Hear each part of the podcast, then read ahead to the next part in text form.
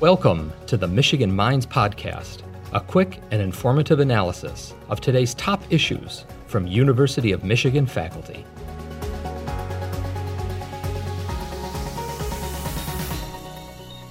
Thank you so much for joining Michigan Minds. I'm really excited to ask you a few questions and learn from you today.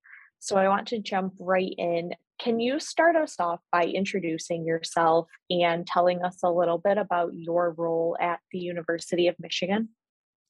Sure. Thank you for asking me. Uh, my name is Richard Rood. I am often known as Ricky Rood. I'm a professor in the Department of Climate and Space Sciences and Engineering, as well as being appointed in the School of Environment and Sustainability uh, my primary research since I've come to Michigan has been on climate change, climate change and its interfaces with different aspects of society, and how to use or how to accelerate the use of climate information in planning and design and, and management. Fascinating. Thank you. So, how do you use climate change information to educate students on climate change problem solving, especially when you're teaching students who are from a variety of areas of study? The courses and the ultimately the program in applied climate that I helped to get started was motivated actually first by a set of students that were in the business school as well as in the School of Public Policy. And shortly after I got to Michigan, they asked me to start a course on climate change and its interfaces with business and economics policy. And once that course got started, it became apparent that there's this real problem of, of scientists producing information and claiming that that information is useful. However, that information, that knowledge is really not getting taken up and used. And we started to talk about that in terms of, of usability. And so I started collaborations with many people, including Maria Carmen Lemos, and with Maria Carmen Lemos, we ultimately were two of the people who were in the co-founding of the Great Lakes Integrated Sciences and Assessment uh, Project, GLISA, uh, which is housed at both Michigan and Michigan State, which is very much focused on usability. When we started that, we started to engage with clients and then once you start to do that, you begin to understand that those scientists might produce this knowledge, how to use that knowledge, what to do with that knowledge is got many barriers in it. Um, it's often not what we call salient or irrelevant to the problems that folks have at hand. Often the uncertainty is so large that they don't really know how to manage the uncertainty. And then the uncertainty is in context with other sources of uncertainty that they have. For example, you know, what budget will they have to, to address climate change?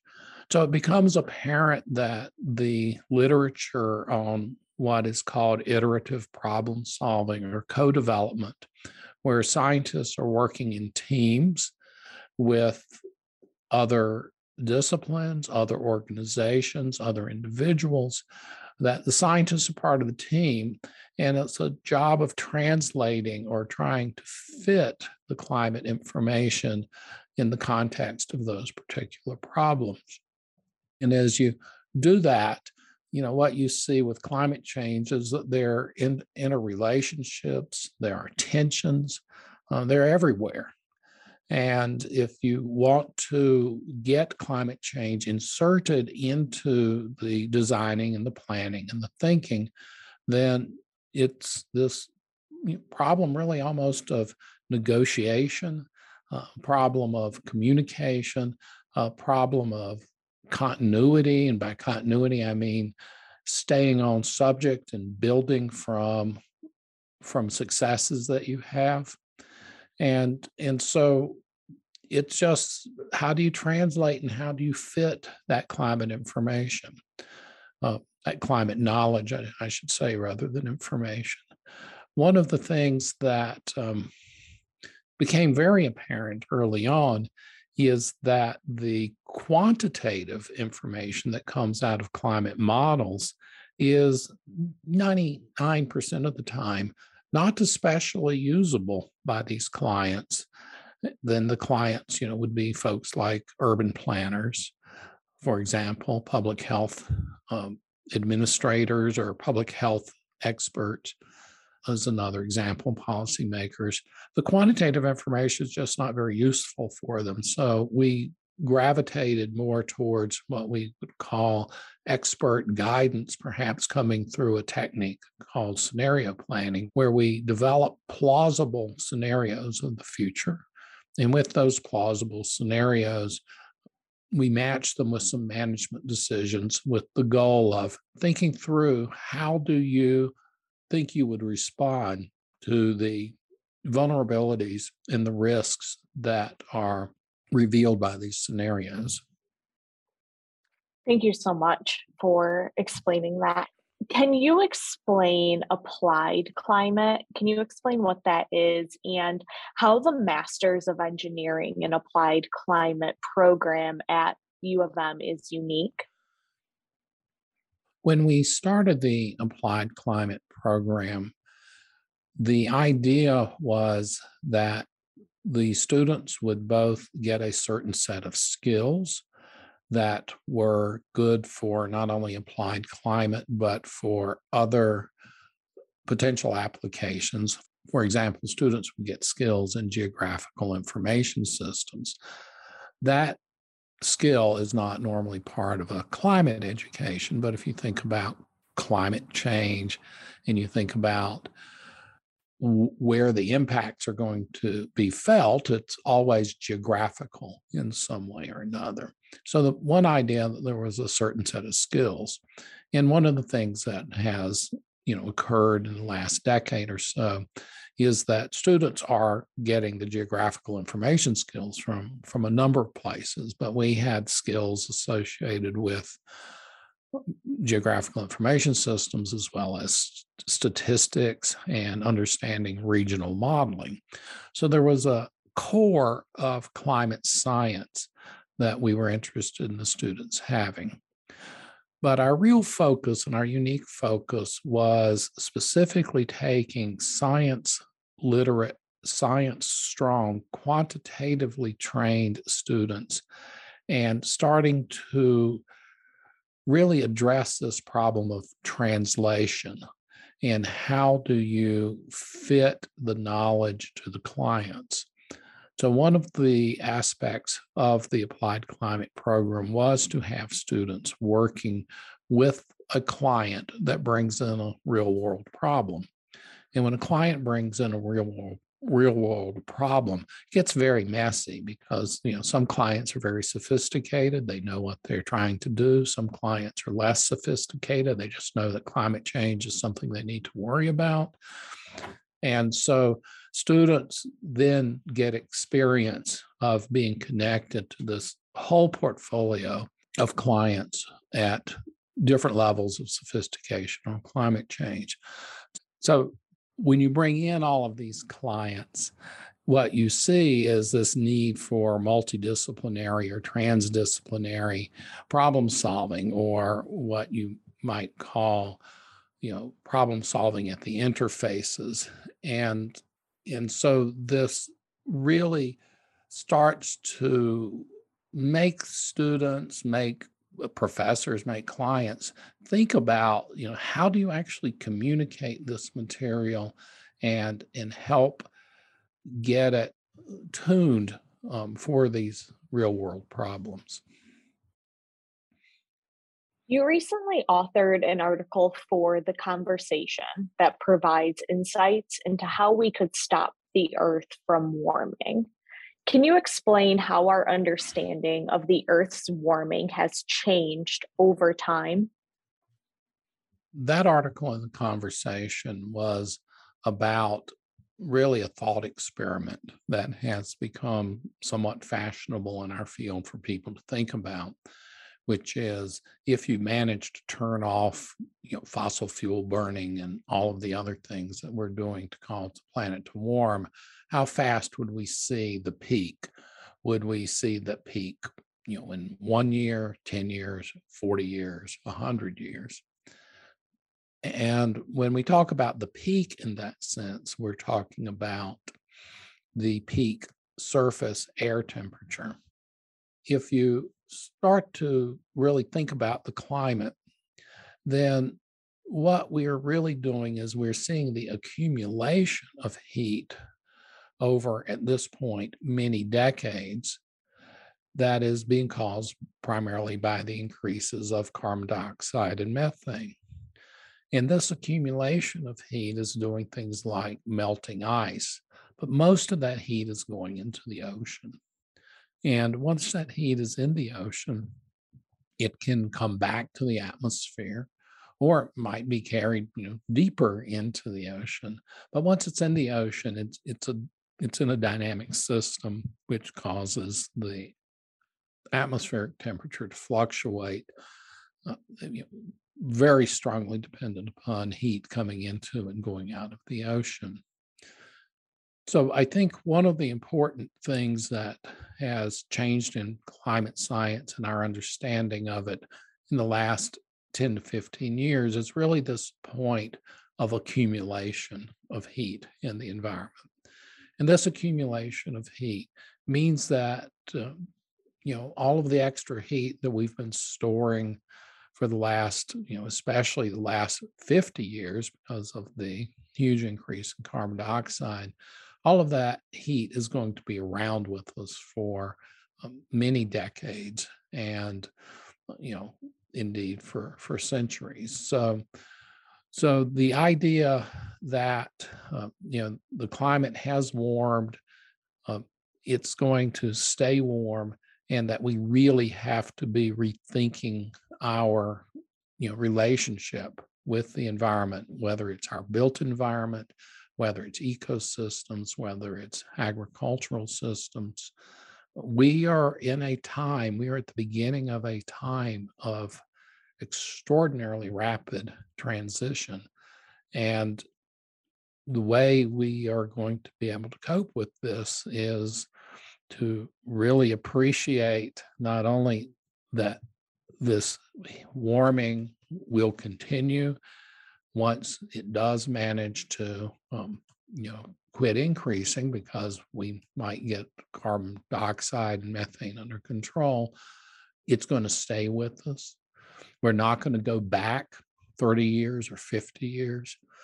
And everything is is going to have to change. And so that's you know what I'm trying to get you know our students really seriously think about is is how do you do well in that environment of accelerating warming, the associated changes in precipitation, and what's going to be huge disruptions across the planet, the rises in sea level.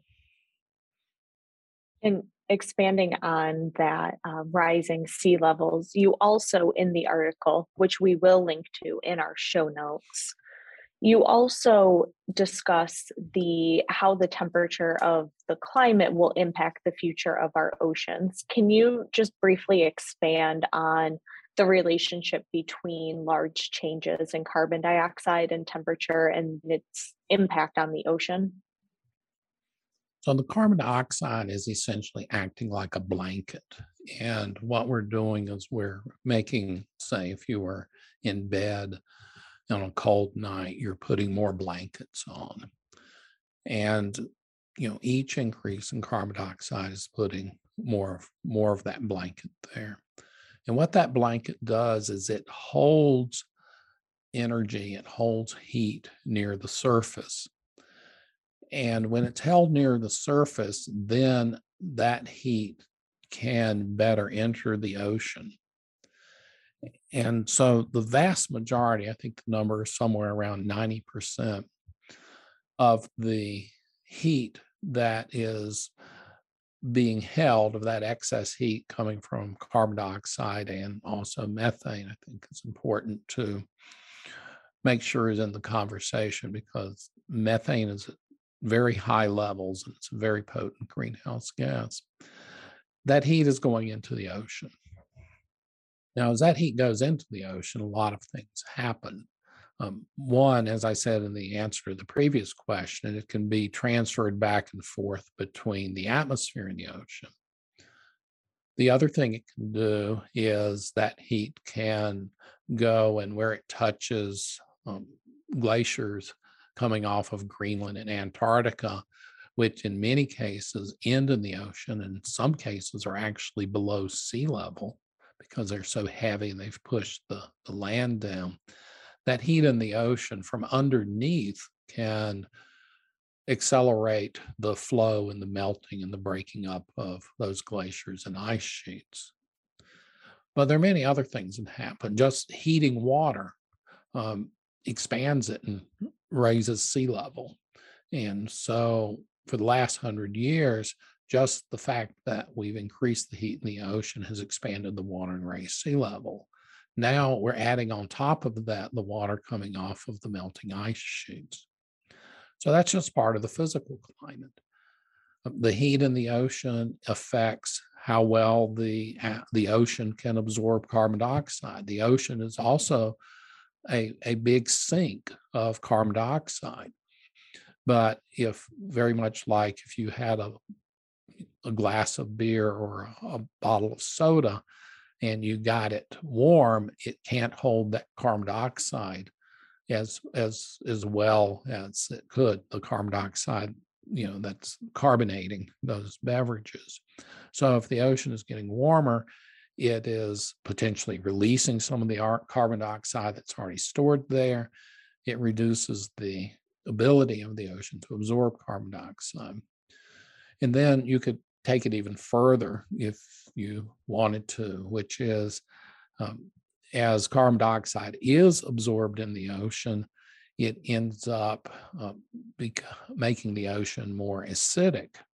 And then that dissolves, say, the, the shells of, of, of phytoplankton and zooplankton, as well as, you know, lar- larger celled animal, you know, larger animals that that have calcium shells and and so it influences the the biology of the ocean both through the acidity as well as as the the temperature. So really you know if we got to go back you know two or three hundred years and think about climate we we might be better off defining the ocean at the center of climate because that's where so much of the energy is, so much of the heat ends up. And then think of the the atmosphere and what's happening to to humans in relationship to that oceanic um, aspect of climate. But you know, climate really grew out of the study of atmosphere and weather you know the definition of climate is average weather that's uh, one imperfect definition of climate is average weather. There was a lot of interesting glaciers well, as climate came out. So climate has this very strong relationship to um, the atmosphere to weather and to humans. But if you think about it in terms of the energy and and where things are ending up uh, the ocean is really perhaps the, the most central aspect of the climate system. Thank you for sharing that. I, I want to ask, based on that really detailed and thorough explanation, and also considering your work in climate change knowledge, how important is it to translate this information that is learned so that the general public and policymakers and others can understand what is happening, what this knowledge is, and share that and be a part of that. How important is that public engagement by scientists? My experience, my my behavior, my choice is that public engagement by scientists is critical. at this point in our evolution of our society and the way we work. Want to make one distinction at least, which is when I started to think about this problem and when we started the applied climate, we were thinking about our target audience being professionals, perhaps in policy, public health, urban planning, forestry. And that is a different uh, public, a different um, communication than the public as as a whole. So that that's a different problem than the general public, the discussion with the professionals. But the reason I got started really in the public engagement is the second year I was teaching, I was asking students, where are you getting your information? And in 2007, no one was getting their information from the nightly news on TV or from newspapers or from the radio. Everybody was getting their information from blogs. And so I started blogging, and Weather Underground gave me a great venue to blog, which I did for them for more than 10 years. So, one part of it was making sure that we were getting good information out there. And it seemed as if there was a responsibility of scientists who were inclined to do that and had an ability to write in a relatively concise and expository way to, to maybe take on that role. One of the reasons I've continued is that the style that I had, I found out that congressional staffers in Washington were reading my blogs. I found out that legislators in Lansing were reading my blogs. And occasionally I would even get a request. They would say, here's a problem that we don't know how to um, analyze. And I would write a blog that would essentially be an analysis that would help them. And so I felt as if they were of value and of having influence. And there's so much advocacy, there's so much disinformation, there's so much misinformation I felt it was good to try to frame myself as somebody who would do a fair analysis and present evidence based information or evidence based knowledge for folks to use and to act on. Such great public engagement work that you've been doing for uh, so long. And I really appreciate you sharing this knowledge and explaining all of these really complex problems and the work that you're doing. So, Dr. Rood, thank you so much for your time and for joining Michigan Minds today. You're welcome, and thank you for asking me. Thank you for listening to the Michigan Minds podcast, a production of the University of Michigan.